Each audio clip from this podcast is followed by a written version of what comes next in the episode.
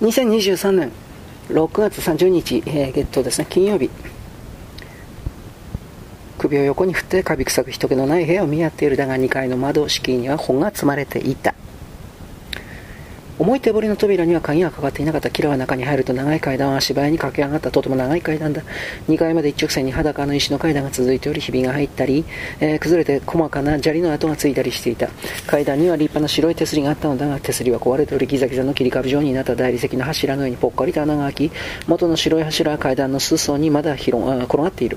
青い湖の優美な白鳥やバラの花は に, に焼けたサテュロスから流れる逃れる官能的な要素を描いた壁画にうつろな足音がこだました。壁画は色あせて漆喰が剥がれて割れ目がついている。キラは階段のてっぺんの扉を叩いた。アンドレイ・タガノフは扉を開けると驚いて後ずさりをした。そしていつまでたっても慣れない奇跡を眺めて目を疑うように大きく目を見開いた。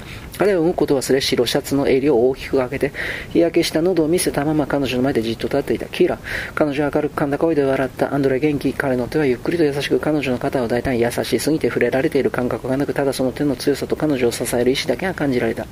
だが彼女の唇に当てられた。彼の唇は凶暴で抑制が効いていなかった。彼の目は閉じてより彼の目は彼女の目は開いて無関心に天井を見上げていた。キラ、今日は夜来るのかと思っていたよ。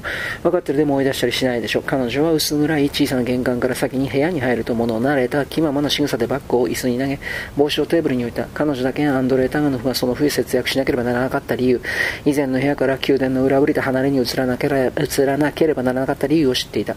共産党クラブが使い道がないので無料で彼に使わせている場所だ。そこはかつてある王子の秘密のアイノスだった。何年も前、人目を忍んで長い大理石の階段を登ってくる軽やかな足音とスカートの絹ずれの音をここで待った君主がいた。君主の見事な家具はなくなってしまったが、壁と暖炉と天井は残っていた。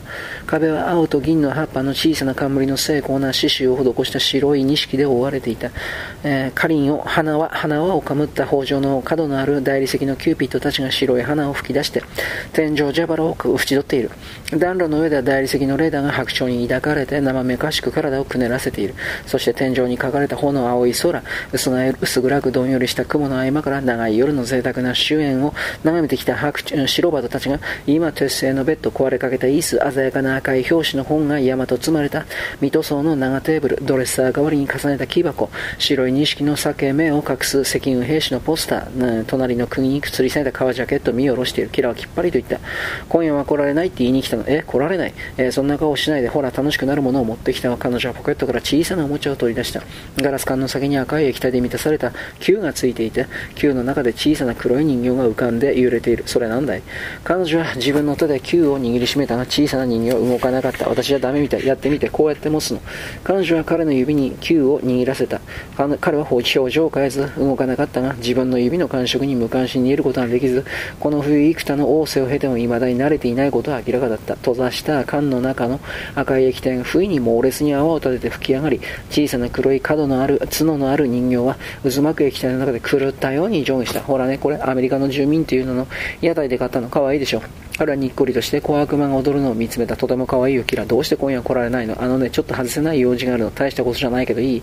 ああ、都合が悪いなら今いられる。ちょっとだけならね。彼女はさっとコードを縫うとベッドに投げた。キラ、気に入った。あなたのせいよ、新しいドレスを買ってしつこいんだもの。そのドレスはベルトがいっぽんとボタンがよっつ、平たい丸、丸襟、大きなリボンがついており、黒いエナメル側で縁取った。とてもシンプルでとても短い赤いドレスだった。彼女は少し前かがみになって扉にもたれて立っていた。子供のように無力で無邪気に見える体に子供のような服を身につけていると、彼女は急にもろく若く見えた。もつれた髪を後ろに流し、すらりとした足を短いスカートの下でぴったりとくっつけて、正直そうな目を丸く見開いていたが、唇を湿らせてあざけるような自信に満ちた大きな笑みを浮かべて立っていた。かつてなく危険でこの好ましい女性を恐れながら彼はじっと彼女を見つめていた。彼女はせっかちに頭を傾けた。どういいでしょう。キラ、君はそのドレスとても好きで素敵だよ。そんなドレスは見たことがない。女性の服のことなんてわかるの。昨日検閲局でパリのファッション誌を全部めくってみたよ。あなたがファッション誌を。君のことを考えていたんだ。女性ってどんなものが好きなんだろうってね。それで分かったことってある。君にあげたいもの、変な小さな帽子、紐しかないサンダル、宝石、ダイヤモンド。アンドレ、まさか検閲局の同僚にそんなこと言ってないでしょうね。彼はじっと目を大きく見開いて彼女を見つめたまま笑って、言ってないよ。そんな風に見ないで。どうしたの。私に近づくのが怖い。彼は指で赤いドレスに触れた。そして不意にむき出しの肘のくぼみに唇を沈めた。窓を敷きのくぼみに座る彼の傍らで彼女は彼の腕に抱かれて立っていた。彼の顔は無表情だったが、目は静かに笑って言葉にならないことを伝えていた。やがて彼が赤いドレスに顔をうずめて話し始めた。ね、今夜じゃなくて今来てくれて嬉しいよ。何時間も待たなきゃいけないところだった。こんな君は初めてだ。本を読もうとしてもダメだった。今度またこのドレスを着てくれる。この革のリボンは君の思いつき。こんな子供っぽいドレスでどうして余計に大人っぽく見えるのかな。リボンがいいよキラね。たまらなく会いたかった。仕事中も。彼女の目は優しく懇願し、少し怯えていた。アンドレ、仕事中に私のことを考えたらダメよ。彼は笑わないでゆっくりと言った。時々君のことを考えないとやってられないことがあるよ。仕事中も。アンドレ、どうしちゃったの。だが彼はまた笑みを浮かべた。どうして君のことを考えてほしくないのを覚えてる。この間ここに来た時、アンドレという名前の主人公が出てくる本があって、私のことを思い出したって言っていただろう。あれからそのことが頭から離れなくて、その本を買ってしまったよ。大したことじゃないけどね。